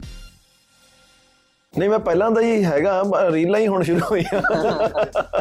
ਰੀਲਾਂ ਹੁਣ ਸ਼ੁਰੂ ਹੋਈਆਂ। ਤੇ ਇਹ ਕਹਿ ਲਓ ਮੈਂ ਪੋਸਟ ਤਾਂ ਹੁਣ ਵੀ ਮਤਲਬ ਮੈਨੂੰ ਲੱਗਦਾ ਜਿੰਨੀਆਂ ਪਾਉਣੀਆਂ ਚਾਹੀਦੀਆਂ ਉਨੀ ਤਾਂ ਰੀਲਸ ਨਹੀਂ ਪਾਉਂਦਾ ਜਾਂ ਉਦਾਂ ਨਹੀਂ ਕਰ ਹੁੰਦਾ। ਪਰ ਅਸਲ ਦੇ ਵਿੱਚ ਮੈਨੂੰ ਇਹ ਲੱਗਦਾ ਵੀ ਅਹ, ਜਿਹੜੀਆਂ ਇਹ ਚੀਜ਼ਾਂ ਨੇ ਤਾਂ ਤੁਹਾਡੇ ਅੰਦਰ ਹੁੰਦੀਆਂ ਹੀ ਆ ਹਮੇਸ਼ਾ। ਹਰੇਕ ਦੇ ਅੰਦਰ ਇੱਕ ਬੱਚਾ ਵੀ ਆ ਹਰੇਕ ਦੇ ਅੰਦਰ ਜਿਹੜਾ ਉਹਨੂੰ ਜ਼ਿੰਮੇਵਾਰੀਆਂ ਮਿਲੀਆਂ ਉਹ ਵੀ ਨੇ ਹਰੇਕ ਦੇ ਅੰਦਰ ਗੁੱਸਾ ਵੀ ਆ ਮਤਲਬ ਸਾਰੀਆਂ ਚੀਜ਼ਾਂ ਹੈਗੀਆਂ ਉਹ ਆਲ ਟੂਗੇਦਰ ਇਕੱਠੇ ਹੋ ਹੀ ਆਪਾਂ ਇੱਕ ਬੰਦਾ ਇਨਸਾਨ ਹੁੰਦਾ ਹਨਾ? ਤੇ ਉਹ ਚੀਜ਼ਾਂ ਤਾਂ ਹੈਗੀਆਂ ਅੰਦਰ ਬਟ ਉਹ ਰੀਲਾਂ ਹੀ ਹੁਣ ਸ਼ੁਰੂ ਹੋਈਆਂ ਤਾਂ ਫਿਰ ਰੀਲਾਂ ਹੁਣ ਪਾਪੂ ਦੇ ਦੀਆਂ। ਬੋਲੀ ਕਿਹਨੂੰ ਕੁੱਟ ਕੇ ਗਲਵਕੜੀ ਪਾਉਣਾ ਚਾਹੋਗੇ? ਐਂਜਲੀਨਾ ਜੋਲੀ ਕਾਈਲੀ ਜੈਨਰ ਦੋਵਾਂ ਨੂੰ ਇਕੱਠਿਆਂ ਐਂਜਲੀਨਾ ਜੋਲੀ। ਨਹੀਂ ਇਕੱਠੀਆਂ ਵਾਲਾ ਨਹੀਂ ਠੀਕ ਕੰਮ। ਨਹੀਂ ਯਾਰ ਐਂਜਲੀਨਾ ਜੋਲੀ। ਇਹ ਵੀ ਠੀਕ ਆ ਗੱਲ ਬੰਦਾ ਇੱਕ ਪਾਸਾ ਕਰ ਗਿਆ। ਜੋਲੀ ਜੀ ਠੀਕ। ਹੈ ਤਰਸੀਮ ਤੁਹਾਡੇ ਐਨੇ ਯਾਰ ਨੇ ਪਰ ਇੰਸਟਾਗ੍ਰam ਤੇ ਤੁਸੀਂ ਇਕੱਲੇ ਕੁਲਬੀਰ ਚਿੰਜਰ ਨੂੰ ਹੀ ਫੋਲੋ ਕੀਤਾ ਹੋਇਆ ਹੈ। ਉਹ ਪਹਿਲੇ ਦਿਨ ਤੋਂ ਹੀ ਜਦੋਂ ਮਤਲਬ ਸ਼ੁਰੂ ਹੋਇਆ ਸੀ ਇੰਸਟਾਗ੍ਰam ਉਦੋਂ ਤੋਂ ਹੀ ਜਿਹੜਾ ਨੂੰ ਪਤਾ ਉਹ ਪਤਾ ਉਦੋਂ ਤੋਂ ਹੀ ਮੈਂ ਫੋਲੋ ਕੀਤਾ ਸੀ ਕੁਲਵੀਰ ਨੂੰ। ਮਤਲਬ ਉਹ ਮੈਂ ਉਸ ਤੋਂ ਬਾਅਦ ਨਾ ਘਟਾਇਆ, ਨਾ ਮੈਂ ਵਧਾਇਆ, ਮੈਂ ਉਹ ਚੀਜ਼ ਮੈਨੂੰ ਪਸੰਦ ਨਹੀਂ ਹੈਗੀ ਤੇ ਕਿਉਂਕਿ ਜਿਹਨੂੰ ਮੈਂ ਕਰ ਲਿਆ ਤਾਂ ਮੈਂ ਮੁੜ ਕੇ ਫਿਰ ਉਹਨੂੰ ਕੱਢਣਾ ਨਹੀਂ ਹੈਗਾ ਤੇ ਜੇ ਹੁਣ ਮੈਂ ਕਰੇ ਤਾਂ ਮੇਰੇ ਕੋ ਕਰਨ ਨੂੰ ਸਾਰੇ ਭਰਾ ਇੱਕੋ ਜਿਹੇ ਨੇ। ਤਾਂ ਕਰਕੇ ਮੈਂ ਹੁਣ ਮੇਰੇ ਨਾਲ ਨਾ ਕਦੇ ਕੋਈ ਟੌਪਿਕ ਤੇ ਕਹਿੰਦਾ ਮੈਨੂੰ ਕੋਈ ਜਿਵੇਂ ਸਾਡਾ ਫਰੈਂਡ ਸਰਕਲ ਆ ਸਾਰਾ, ਕਿਸੇ ਨੇ ਕਦੇ ਵੀ ਇਹ ਨਹੀਂ ਕਿਹਾ ਬਾਈ ਮੈਨੂੰ ਫੋਲੋ ਕਰ ਲੈ। ਕਿਉਂਕਿ ਉਹਨਾਂ ਨੂੰ ਪਤਾ ਵੀ ਜਿਹਨੂੰ ਸਾਡਾ ਇੱਕ ਕਿਉਂਕਿ ਸਟਾਰਟ ਜਦੋਂ ਅਸੀਂ ਕੀਤਾ ਸੀ ਵੇਲੀ ਜਨਤਾ ਤੋਂ ਹੋਇਆ ਸੀ, ਕੁਲਵੀਰ ਗਾਉਂਦਾ ਸੀ।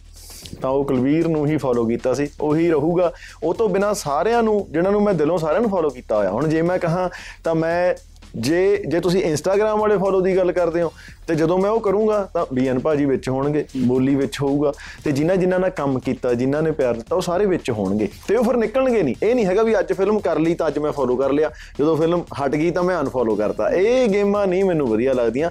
ਬੰਦਾ ਚਾਹੀਦਾ ਸਿੱਧਾ ਤੀਰੰਗੂ, ਜਿਹਦਾ ਹੈਗਾ ਪੂਰਾ ਸਿੱਧੇ ਆ ਜਿਹਦੇ ਨਹੀਂ ਹੈਗੇ ਤਾਂ ਉੱਥੇ ਫਿਰ ਮੰਦੀ ਚੰਗੀ ਨਹੀਂ ਪਰੇ ਹੋ ਜਾਓ ਬਸ। ਬੀਐਨ ਸਰ ਗਲਵਕੜੀ ਦੇ ਸ਼ੂਟ ਵੇਲੇ ਦੀ ਕੋਈ ਐਸੀ ਗੱਲ ਜੋ ਕਦੀ ਨਹੀਂ ਭੁੱਲੋਗੇ? ਉੱਥੇ ਠੰਡ ਬਹੁਤ ਸੀ। ਖਾਸ ਕਰ ਜਿੱਦੇ ਪਾਰਕ 'ਚ ਸੀਗਾ ਆਪਣਾ ਬਹੁਤ ਠੰਡ ਸੀ। ਬਹੁਤ ਠੰਡ ਸੀ। ਤਰਸੀਮ ਇਹਨਾਂ ਤਿੰਨਾਂ ਨੂੰ ਕੋਈ ਫਨੀ ਸਲਾਹ ਦਿਓ। ਮੈਂਡੀ ਤੱਖੜ ਸਿੰਮੀ ਚਾਹਲ ਵਾਮਿਕਾ ਗੱਬੀ ਫਨੀ ਮੈਨੂੰ ਸਲਾਹ ਫਨੀ ਸਲਾਹ ਦਿਮਾਗ 'ਚ ਨਹੀਂ ਆ ਮੈਂ ਕੰਨ 'ਚ ਦੱਸ ਸਕਦਾ ਹਾਂਜੀ ਦੱਸ ਦੋ ਉਹਨੂੰ ਕਹੋ ਵੀ ਆਲੂ ਤੇ ਚੌਲ ਖਾਇਆ ਕਰ ਜ਼ਿਆਦਾ ਹੋਰ ਮੋਟੀ ਹੋ। ਆਲੂ ਤੇ ਚੌਲ ਖਾਇਆ ਕਰੋ ਮੈਂਡੀ ਜੀ ਤੁਸੀਂ ਜਿਆਦੇ ਮਤਲਬ ਫਨੀ ਸਲਾਹ ਮੇਰੇ ਵੱਲੋਂ ਤੁਹਾਨੂੰ ਤੁਸੀਂ ਕਿਆ ਘਟਾ ਦਿਓ ਤੁਸੀਂ ਘਟਾ ਤੁਸੀਂ ਆਲੂ ਚੌਲ ਘਟਾ ਦਿਓ ਨਹੀਂ ਸਿੰਮੀ ਪੋਹਾ ਖਾਂਦੀ ਹੁੰਦੀ ਸੀ ਨਾ ਪੋਹਾ ਤੇ ਦਹੀਂ ਮਤਲਬ ਉਹ ਥੋੜਾ ਘਟਾਓ ਸਿੰਮੀ ਇਹ ਹੁਣ ਤੂੰ ਦੋਵੇਂ ਖਾ ਗਏ। ਇੱਕ ਘਟਾ ਦੇ ਇੱਕ ਇੱਕ ਘਟਾ ਦੇ ਇੱਕ ਵਧਾ ਦਿਓ ਠੀਕ ਆ। ਬੋਲੀ ਜੱਗੀ ਦੇ ਕੈਰੈਕਟਰ 'ਚ ਐਸੀ ਕਿਹੜੀ ਗੱਲ ਸੀ ਜਿਹਨੇ ਤੁਹਾਨੂੰ ਕੈਰੈਕਟਰ ਕਰਨ ਲਈ ਮਜਬੂਰ ਕੀਤਾ? ਉਹ ਯਾਰ ਮੈਨੂੰ ਨਾ ਬਹੁਤ ਸਿਮਿਲਰ ਲੱਗਦਾ ਮੇਰੇ ਵਾਂਗੂ ਵਿਚਾਰਾ। ਇੱਕ ਤਾਂ ਉਹ ਇੱਕ ਤਾਂ ਫਸਿਆ ਬਹੁਤ ਪਾਸੇ ਹੋਇਆ ਹਨਾ? ਇੱਕ ਇਹ ਵੀ ਉਹਦੀ ਇੱਕ ਆਪਣੀ ਬਹੁਤ ਇੱਕ ਪਾਸੇ ਫਸਿਆ ਹੋਇਆ। ਪਹਿਲਾਂ ਇਹ ਗੱਲ ਨੂੰ ਥੋੜਾ ਜਿਹਾ ਕੌਮੇ 'ਚ ਪਾਓ ਵੀ ਬਹੁਤ ਪਾਸੇ ਉਵੇਂ ਨਹੀਂ ਮਤਲਬ ਵੀ ਜ਼ਿੰਮੇਵਾਰੀਆਂ ਜ਼ਿਆਦਾ। ਜਿੰਨੀ ਮਰਜ਼ੀ ਕਵਰ ਕਰ ਲਾ ਤੂੰ ਬੋਲੀ ਦੇਖ ਫਸ ਗਿਆ ਤੂੰ। ਸੋ ਜ਼ਿੰਮੇਵਾਰੀਆਂ ਤੇ ਇੱਕ ਮੈਨੂੰ ਸਿਮਿਲਰ ਲੱਗਿਆ ਥੋੜਾ ਥੋੜਾ ਨਾ ਮੇਰੇ ਨੇੜੇ ਜਿਹਾ ਲੱਗਿਆ ਕਰੈਕਟਰ ਕਿਉਂਕਿ ਮੇਰਾ ਸੁਭਾਅ ਜਿੱਦਾਂ ਦਾ ਹੱਸਣ ਖੇਡਣ ਵਾਲਾ ਤੇ ਬਾਕੀ ਜਿੱਦਾਂ ਹੁਣ ਬਾਈ ਜੀ ਹੋਰਾਂ ਦੀਆਂ ਪ੍ਰੋਬਲਮ ਜੋ ਪਹਿਲਾਂ ਦੱਸਿਆ ਹੀ ਹੈਗਾ ਉਹ ਚੀਜ਼ਾਂ ਕਾਫੀ ਚੀਜ਼ਾਂ ਨੂੰ ਉਹ ਵਿਚਾਰਾ ਟੈਕਲ ਕਰ ਰਿਹਾ ਹੈਗਾ। ਤਾਂ ਮੈਨੂੰ ਸੁਣ ਕੇ ਬਹੁਤ ਵਧੀਆ ਲੱਗਿਆ ਜੀ ਮੈਂ ਮੈਂ ਚਲੋ ਅੱਗੇ ਥੋੜੀ ਜੀ ਕਰਨੀ ਚਾਹੁੰਦਾ ਉਹ ਸੱਚੀ ਗੱਲ ਹੈ ਇਹ ਜੋ ਮੂਵੀ ਦੇ ਵਿੱਚ ਕਰੈਕਟਰ ਆ ਉਹ ਕਰੈਕਟਰ ਸਾਰਿਆਂ ਨੂੰ ਖੁਸ਼ ਰੱਖਣ ਦੀ ਕੋਸ਼ਿਸ਼ ਕਰ ਰਿਹਾ ਤੇ ਬੇਸਿਕਲੀ ਬੋਲੀ ਦਾ ਇਹ ਸੱਚੀ ਨੇਚਰ ਆ ਇਹਨੂੰ ਤਾਂ ਹੀ ਸਾਰੇ ਸਭ ਤੋਂ ਵੱਧ ਪਿਆਰ ਕਰਦੇ ਆ। ਇਹ ਹਮੇਸ਼ਾ ਮਤਲਬ ਦੂਜੇ ਦੀ ਖੁਸ਼ੀ ਦਾ ਬਹੁਤ ਧਿਆਨ ਰੱਖਦਾ। ਇਹਨੇ ਜਦੋਂ ਵੀ ਕਿਸੇ ਨੂੰ ਮਿਲਣਾ ਪੋਜ਼ਿਟਿਵ ਪਿਆਰ ਨਾਲ ਇਹਨੇ ਪਿਆਰ ਹੀ ਦੇਣਾ।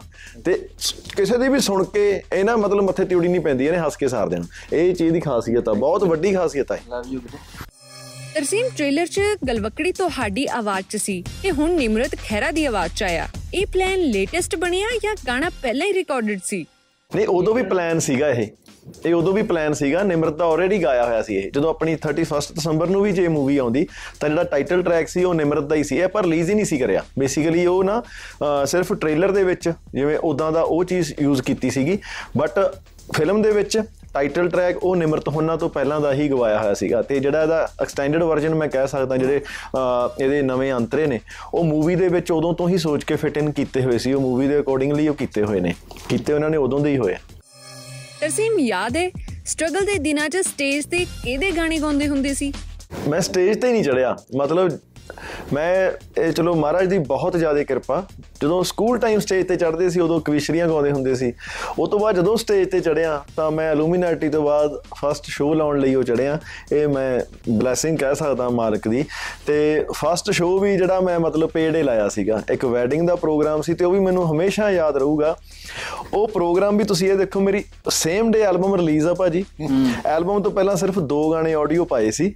ਮੈਨੂੰ ਯਾਦ ਆ 19 ਫਰਵਰੀ ਨੂੰ ਐਲਬਮ ਰਿਲੀਜ਼ ਹੋਈ ਸੀ 2016 ਨੂੰ। ਅੱਛਾ ਜੀ। ਤੇ ਪਹਿਲਾ ਗਾਣਾ ਪਾਇਆ ਸੀ ਆਪਾਂ 3 ਫਰਵਰੀ ਨੂੰ ਅਸੂਲ। 13 ਫਰਵਰੀ ਨੂੰ ਗਾਣਾ ਪਾਇਆ ਸੀ ਕੁੰਡੀ ਮੁੱਛ ਆਡੀਓ ਪਾਤੇ ਸੀ ਪਹਿਲਾਂ 19 ਫਰਵਰੀ ਨੂੰ ਓਵਰ ਅੰਡਰ ਤੇ ਇਨਕਲੂਡਿੰਗ ਸਾਰੀ ਐਲਬਮ ਆਉਣੀ ਸੀ। 13 ਫਰਵਰੀ ਤੋਂ ਬਾਅਦ ਮੈਨੂੰ ਸ਼ੋਅ ਬੁੱਕ ਹੋਇਆ ਤੇ 19 ਫਰਵਰੀ ਨੂੰ ਐਲਬਮ ਲਾਂਚ ਵਾਲੇ ਦਿਨ ਮੈਂ ਪਹਿਲਾ ਆਪਦਾ first show first stage first paid show ਲੁਧਿਆਣੇ ਲਾਇਆ ਸੀ ਇੱਕ ਪ੍ਰੋਗਰਾਮ ਤੇ ਮੈਂ ਬਹੁਤ ਮਤਲਬ ਸ਼ੁਕਰਗੁਜ਼ਾਰ ਹਾਂ ਪ੍ਰਮਾਤਮਾ ਦਾ ਵੀ ਪਹਿਲਾ ਹੀ ਸ਼ੋਅ ਤੁਹਾਡਾ ਪੇਡ ਹੋਵੇ ਤੇ ਪਹਿਲੀ ਵਾਰ ਉਦੋਂ ਹੀ ਤੁਸੀਂ ਆਫਟਰ ਸਕੂਲ ਜਾਂ ਆਫਟਰ ਕਾਲਜ ਸਿੱਧਾ ਤੁਸੀਂ ਸਟੇਜ ਤੇ ਚੜੇ ਹੋਵੋ।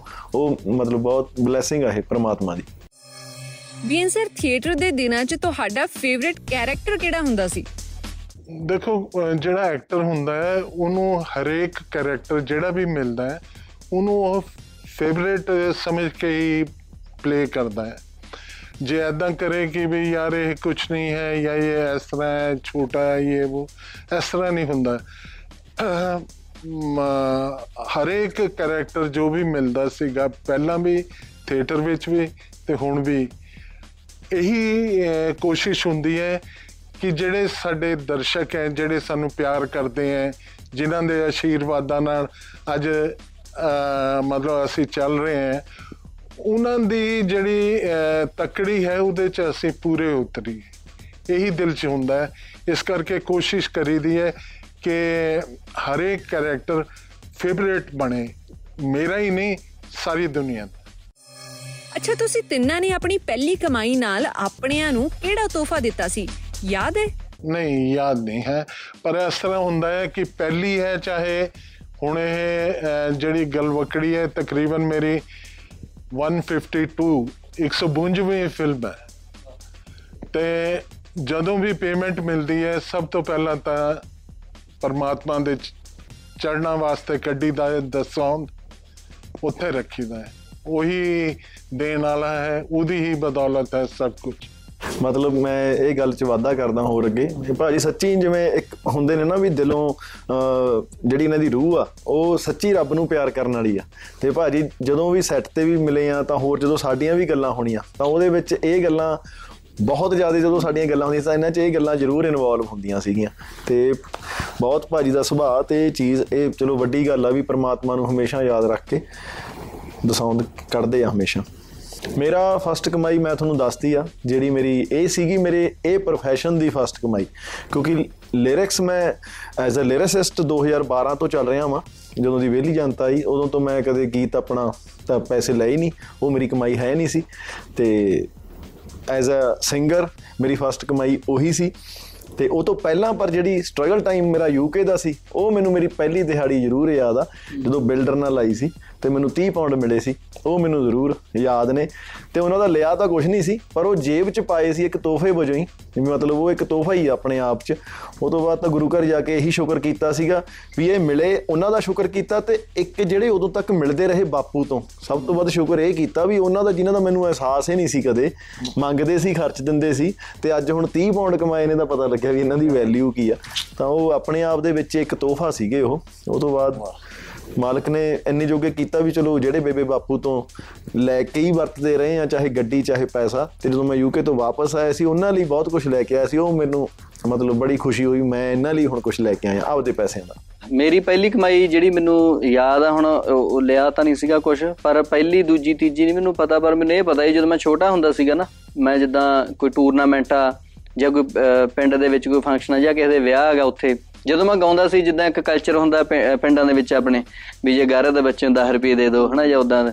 ਉਹ ਚੀਜ਼ ਸੀ ਜਿਹੜੀ ਉਹ ਮੈਂ ਮੰਮੀ ਨੂੰ ਹੀ ਫੜਾਉਂਦਾ ਹੁੰਦਾ ਸੀਗਾ ਕਿਉਂਕਿ ਛੋਟੇ ਹੁੰਦੇ ਸੀਗੇ ਉਹ ਚ 1 ਰੁਪਏ ਜਾਂ 2 ਰੁਪਏ ਦੇ ਦਿੰਦੇ ਸੀ ਜਾਂ 10 ਰੁਪਏ ਵੱਧ ਤੋਂ ਵੱਧ। ਮੈਨੂੰ ਹੁੰਦਾ ਸੀ ਵੀ ਕਿਆ ਬਾਤ ਆ ਨਾ ਤਾਂ ਮਤਲਬ ਉਹ ਉਧਰੋਂ ਫੜਾਉਂਦੇ ਹੁਣ ਜਦੋਂ ਇਹ- ਇਸ profession ਚ ਆਏਗੇ ਤਾਂ ਆਪਦੀ ਤਾਂ ਕੋਈ ਬਾਹਲੀ ਏਡੀ ਹੁੰਦੀ ਨਹੀਂ ਬਸ ਇਹ ਹੁੰਦਾ ਵੀ ਜੋ ਵੀ ਤਨ ਢੱਕਣ ਨੂੰ ਕੱਪੜਾ ਮਿਲ ਜੇ ਉਹ ਲੈ ਲਈਦਾ ਬਾਹਲਾ ਕੋਈ ਹੋਰ ਨਹੀਂ ਇੱਕ ਮੈਨੂੰ ਯਾਦ ਆ ਕਿ ਮਾਤਾ ਜੀ ਨਾ ਕਾਫੀ ਜਦੋਂ ਮੈਂ ਛੋਟਾ ਹੁੰਦਾ ਸੀ ਪਾਪਾ ਜੀ ਬਿਮਾਰ ਸੀ ਉਦੋਂ ਉਹਨਾਂ ਨੇ ਕੰਨਾਂ ਵਾਲੇ ਸੀਗੇ ਉਹਨਾਂ ਕੋਲ ਉਹ ਵੇਚੇ ਸੀਗੇ। ਤਾਂ ਪਿੱਛੇ ਜੇ ਮੈਂ ਦੀਵਾਲੀ ਤੇ ਉਹਨਾਂ ਲਈ ਫਿਰ ਮੈਂ ਕੰਨਾਂ ਲੈ ਕੇ ਆਇਆ ਸੀਗਾ। ਖੁਸ਼ ਹੋ ਗਈ ਕਹਿੰਦੇ ਵੀ very good Tarsem Sharan arts ਵਿੱਚ ਐਸੀ ਕਿਹੜੀ ਗੱਲ ਨੇ ਤੁਹਾਨੂੰ ਇੰਪ੍ਰੈਸ ਕੀਤਾ ਕਿ ਤੁਸੀਂ ਉਹਨਾਂ ਨੂੰ ਫਿਲਮ ਡਾਇਰੈਕਟ ਕਰਨ ਦਾ ਚਾਂਸ ਦਿੱਤਾ? ਇਹਦੇ ਨਾਲ ਬਹੁਤ ਪੁਰਾਣਾ ਸ਼ਰਨ ਆ ਸਾਡਾ ਮਤਲਬ ਇੱਕ ਬਾਉਂਡਿੰਗ ਇੱਕ ਰਿਲੇਸ਼ਨ ਇੱਕ ਪਿਆਰ ਬਣ ਗਿਆ।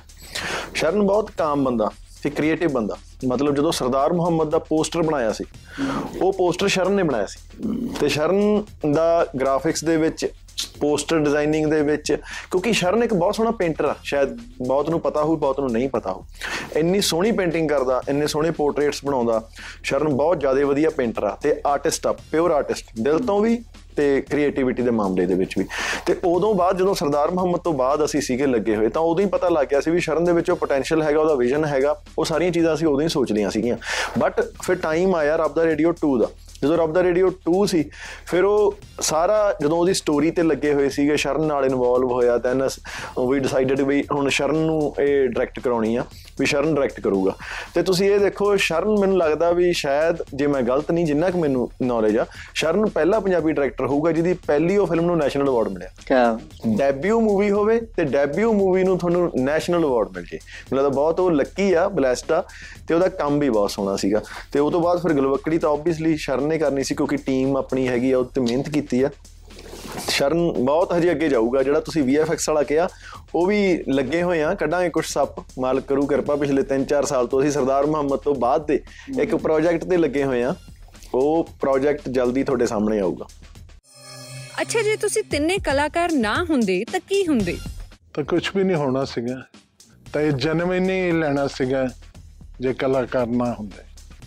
ਔਰ ਅੱਗੇ ਨੂੰ ਵੀ ਇਹੀ ਬੇਨਤੀ ਕਰੀਦੀ ਹੈ ਪਰਮਾਤਮਾ ਅੱਗੇ।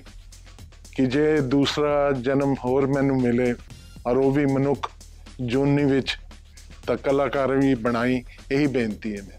ਕੀ ਬਾਤ ਹੈ। ਬਿਲਕੁਲ ਸਹੀ ਗੱਲ ਹੈ ਭਾਜੀ ਦੀ ਮੈਂ 100% ਸਹਿਮਤ ਹਾਂ ਇਹਦੇ ਨਾਲ।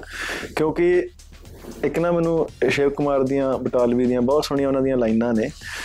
ਮਤਲਬ ਜਦੋਂ ਉਹਨਾਂ ਨੇ ਉਹਨਾਂ ਨੇ ਵੀ ਇਹ ਲਿਖਿਆ ਵੀ ਪ੍ਰਭ ਜੀ ਇੱਕ ਗੀਤ ਉਧਾਰਾ ਹੋਰ ਦਿਓ। ਸਾਡੀ ਬੁਝਦੀ ਜਾਂਦੀ ਅੱਗ ਅੰਗਾਰਾ ਹੋਰ ਦਿਓ। ਉਹ ਚੀਜ਼ ਆ ਵੀ ਇੰਨੇ ਵੱਡੇ ਸ਼ਾਇਰ ਹਨਾ ਉਹਨਾਂ ਨੂੰ ਵੀ ਉਹੀ ਮਾਲਕ ਤੋਂ ਮੰਗਿਆ ਕਿ ਵੀ ਮੈਨੂੰ ਇਹੀ ਚੀਜ਼ ਦੇ ਹਨਾ ਹੋਰ ਦੇ। ਇਹੀ ਗੱਲ ਆ ਜੇ ਹੁਣ ਸੋਚਦੇ ਆ ਤਾਂ ਇਹ ਲੱਗਦਾ ਵੀ ਸੱਚੀ ਕੁਛ ਨਾ ਹੁੰਦੇ ਇਹੀ ਹੁੰਦੇ। ਤੇ ਇਹਦੇ ਵਿੱਚ ਸਭ ਤੋਂ ਬੜਾ ਸ਼ੁਕਰ ਆ। ਅਸੀਂ ਹੁਣ ਪਹਿਲਾਂ ਵੀ ਮਤਲਬ ਇਹੀ ਅਸੀਂ ਡਿਸਕਸ ਕਰ ਰਹੇ ਸੀ ਵੀ ਇਹ ਤੋਂ ਵੱਡੀ ਬਲੇਸਿੰਗ ਕੋਈ ਨਹੀਂ। ਇੱਕ ਕਿੰਨੇ ਕਿਰਦਾਰ ਕਰਦੇ ਆ ਕਿੰਨੀ ਤਰ੍ਹਾਂ ਦੀ ਜ਼ਿੰਦਗੀ ਦੇਖਦੇ ਆ। ਵੀ ਸੱਚੀ ਇਹ ਮਹਾਰਾਜ ਦਾ ਬਹੁਤ ਸ਼ੁਕਰ ਆ। ਆਪਣੇ ਵੱਲੋਂ ਜੋ ਸੁਸਾਇਟੀ ਨੂੰ ਮੋੜ ਸਕਦੇ ਆ ਬਸ ਉਹ ਉਹਨਾਂ ਮੋੜੀ ਜਾਈਏ ਆਪਣੇ ਵੱਲੋਂ।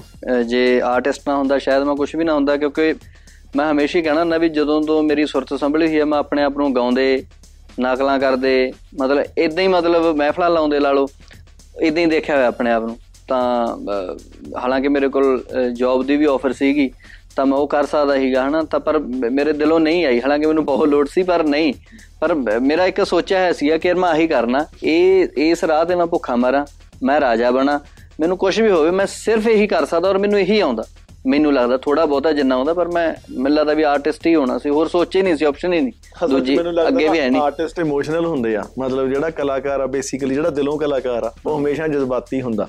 ਤੇ ਜਜ਼ਬਾਤੀ ਬੰਦਾ ਕਦੇ ਵੀ ਹੋਰ ਕੰਮ 'ਚ ਕਾਮਯਾਬ ਨਹੀਂ ਹੋ ਸਕਦਾ ਦੁਨੀਆ ਉਹਨੂੰ ਨਾ ਬਿਜ਼ਨਸ 'ਚ ਨਾ ਕਿਤੇ ਹੋਰ ਸਟੈਂਡ ਨਹੀਂ ਕਰ ਲੈਂਦੀ। ਉਹ ਸਿਰਫ ਆਪਣੀ ਕਲਾ ਜਿਹੜੀ ਉਹ 'ਚ ਚੀਜ਼ ਆ ਅੰਦਰ ਆ ਉਹ ਉਹਦੇ 'ਚ ਹੀ ਹੋ ਸਕਦਾ। ਹੋਰ ਸਾਰੇ ਕੰਮਾਂ 'ਚ ਵੈਸੇ ਵੀ ਜੇ ਕੁਝ ਕਰਦਾ ਵੀ ਤਾਂ ਉਹ- ਉਹਦੀ ਗੱਲ ਨਹੀਂ ਬਣਦੀ। ਉਹ ਕਿਉਂਕਿ ਉਹ ਇੱਥੋਂ ਕਰਦਾ ਤੇ ਬਾਕੀ ਸਾਰੇ ਕੰਮ ਆ ਜਿਹੜੇ ਉਹ ਇੱਥੋਂ ਚੱਲਦੇ ਆ? ਨਵੇਂ ਆਰਟਿਸਟਾਂ ਨੂੰ ਕੋਈ ਇੱਕ ਸਪੈਸ਼ਲ ਮੈਸੇਜ ਦਿਓ।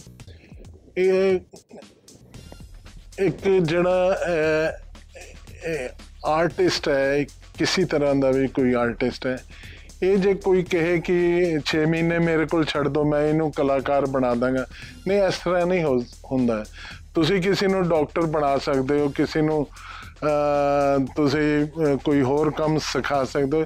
ਇਹ ਜਿਹੜੀ ਅੰਦਰੋਂ ਨਿਕਲਣ ਵਾਲੀ ਚੀਜ਼ ਹੈ ਚਾਹੇ ਉਹ ਗਾਇਕੀ ਹੈ ਚਾਹੇ ਉਹ ਅਹ, ਤੁਹਾਡਾ ਪੋਇਟਰੀ ਹੈ ਚਾਹੇ ਇਹ ਪਰਫਾਰਮਿੰਗ ਆਰਟਸ ਹੈ ਇਹ ਤਾਂ ਅੰਦਰੋਂ ਨਿਕਲਦੀ ਹੈ।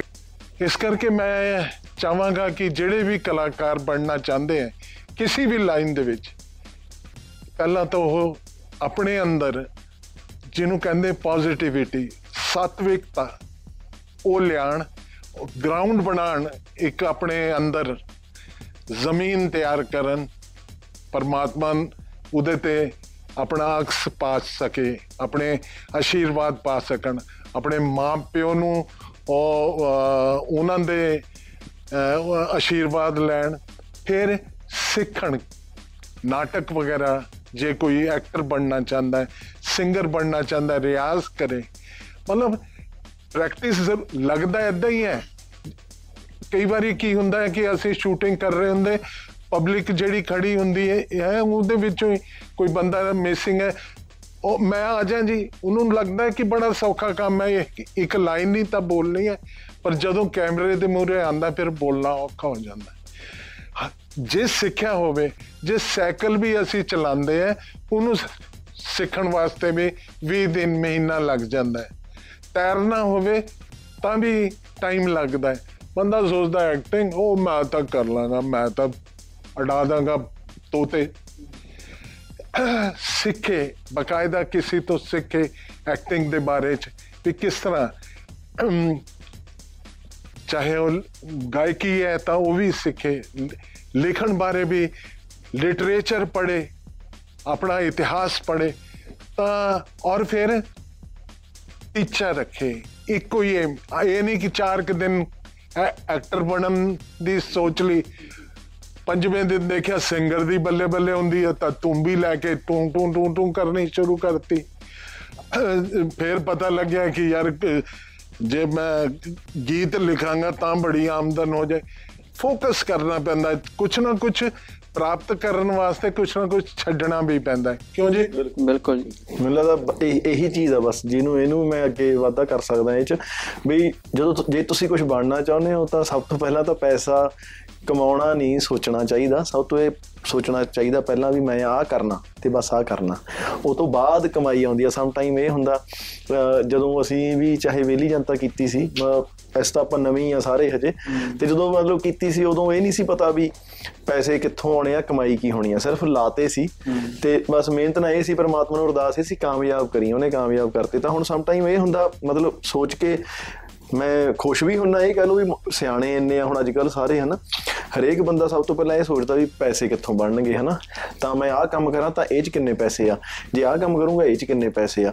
ਸਭ ਤੋਂ ਪਹਿਲਾਂ ਇਹ ਦੇਖੋ ਵੀ ਤੁਹਾਡੇ ਅੰਦਰ ਕਿਹੜਾ ਕੰਮ ਕਰਨ ਨੂੰ ਜੀ ਕਰਦਾ। ਜਿਹੜਾ ਕਰੋਗੇ, ਪੈਸੇ ਆਪੇ ਪ੍ਰਮਾਤਮਾ ਨੇ ਦੇ ਦੇਣੇ, ਜਦੋਂ ਉਹਨੇ ਕਾਮਯਾਬੀ ਦੇਣੀ, ਉਹ ਆਪਾਂ ਨੂੰ ਆਪਣੇ ਹਿੱਸੇ ਦੇ ਮਿਲ ਜਾਣੇ ਆ, ਉਹ ਭਾਗਾਂ ਨੂੰ ਆਪੇ ਆ ਜਾਣੇ ਆ, ਪਰ ਜੋ ਤੁਹਾਡੇ ਅੰਦਰ ਬੈਸਟ ਆ, ਉਧਰ ਨੂੰ ਤੁਰ ਪੋ ਫਿਰ ਉਹ ਚਾਹੇ ਫੋਟੋਗ੍ਰਾਫੀ ਆ ਫਿਰ ਉਹ ਚਾਹੇ ਤੁਸੀਂ ਡਾਇਰੈਕਸ਼ਨ ਕਰਨੀ ਆ ਫਿਰ ਉਹ ਚਾਹੇ ਤੁਸੀਂ ਸਿੰਗਿੰਗ ਕਰਨੀ ਆ ਹਰੇਕ ਚੀਜ਼ ਜੋ ਤੁਹਾਡੇ ਅੰਦਰੋਂ ਨਿਕਲਦਾ ਉਹ ਕਰ ਲਓ। ਉਹ ਤੁਸੀਂ ਉਹ ਚ ਕਾਮਯਾਬ ਹੀ ਹੋਵੋਗੇ। ਤਰਸੀਮ ਅਸਲ ਜ਼ਿੰਦਗੀ 'ਚ ਪੁਜੀਆ ਟੇਬਲ ਤੇ ਡਿੱਗਣ ਦਿੰਦੇ ਹੋ ਕਿ ਨਹੀਂ? ਅਸਲ ਜ਼ਿੰਦਗੀ 'ਚ ਵੀ ਇਹ ਮੇਰੀ ਪ੍ਰੋਬਲਮ ਆ ਮੈਂ ਨਹੀਂ ਡਿੱਗਣ ਦਿੰਦਾ ਵਾਲਾ। ਆਪਦੇ ਤੋਂ ਡਿੱਗ ਜਾਂਦਾ ਹੈ ਤਾਂ ਇਦਾਂ ਨਹੀਂ ਹਰ ਜਮਾ ਹੀ ਨਹੀਂ ਡਿੱਗਣ ਦਿੰਦਾ। ਪਰ ਮੈਂ ਤੁਹਾਨੂੰ ਇੱਕ ਇਨਸੀਡੈਂਟ ਦੱਸਦਾ। ਇੱਕ ਨਹੀਂ ਹਰੇਕ ਵਾਰ ਇਦਾਂ ਹੁੰਦਾ। ਕੁਲਵੀਰ ਸਾਡੇ ਗਰੁੱਪ ਦਾ ਐਸਾ ਬੰਦਾ ਜਿਹੜਾ ਜਦੋਂ ਵੀ ਖਾਂਦਾ ਉਹਦੀ ਸ਼ਰਟ ਤੇ ਡਿੱਗਦਾ ਹੀ ਡਿੱਗਦਾ। ਮੈਂ ਇਹ ਕਾਲਜ ਟਾਈਮ ਤੋਂ ਨੋਟ ਕੀਤਾ ਤੇ ਕਾਲਜ ਟਾਈਮ ਤੋਂ ਸਾਨੂੰ ਪਤਾ ਵੀ ਜਦੋਂ ਕੁਲਵੀਰ ਖਾ ਰਿਹਾ ਦੈਟ ਮੀਨਸ ਜਾਂ ਤੁਹਾਡੇ ਤੇ ਜਾਂ ਉਹਦੇ ਤੇ। ਕੁਛ ਨਾ ਕੁਛ ਡਿੱਗਣਾ ਹੀ ਡਿੱਗਣਾ ਕਨਫਰਮ ਮੈਂ ਜਦੋਂ ਖਾਂਦਾ। ਗੁਆਂਢੀਆਂ ਨੂੰ ਪਤਾ ਲੱਗ ਜਾਂਦਾ ਹੈ ਕਹਿੰਦਾ ਅੱਜ ਤੁਸੀਂ ਛੋਲਿਆਂ ਦੀ ਦਾਲ ਖਾਂਦੇ ਹੋ। ਕਹਿੰਦਾ ਤੈਨੂੰ ਕਿਦਾਂ ਪਤਾ ਲੱਗਿਆ? ਉਹ ਕਮੀਜ਼ ਤੇ ਡੁੱਲੀ ਹੋਈ ਸੀ। ਉਹਦੇ ਉਹਦੇ ਕੁਦਰਤੀ ਆ ਇਹ। ਮਤਲਬ ਉਹ ਇੰਨਾ ਖੁਸ਼ ਮਿਜਾਜ ਬੰਦਾ ਤੇ ਉਹ ਮਤਲਬ ਫ੍ਰੀਲੀ ਜਿਉਣ ਵਾਲਾ ਬੰਦਾ, ਉਹ ਜਦੋਂ ਖਾਂਦਾ ਖੁੰਦਾ ਜਾਂ ਹੋਰ ਏਦਾਂ, ਉਹਨੂੰ ਜ਼ਿਆਦਾ ਫਿਰ ਧਿਆਨ ਨਹੀਂ ਹੁੰਦਾ, ਫਿਰ ਸਵਾਦ ਲੈਂਦਾ ਹੁੰਦਾ, ਤਾਂ ਸਮ ਟਾਈਮ ਹੁੰਦਾ। Most of the time not some time most of the time ਇਹ ਹੁੰਦਾ ਵੀ ਉਹ ਤੇ ਕੁਝ ਨਾ ਕੁਝ ਡਿੱਗਿਆ ਹੁੰਦਾ। ਤੇ ਮੈਂ ਹਰੇਕ ਵਾਰ ਉਹਨੂੰ ਕਹਿੰਦਾ ਯਾਰ ਵੀ ਤੂੰ ਹਜੇ ਵੀ ਇਦਾਂ ਹੀ ਸਿੱਟੀ ਜਾਂਦਾ ਚੀਜ਼ਾਂ।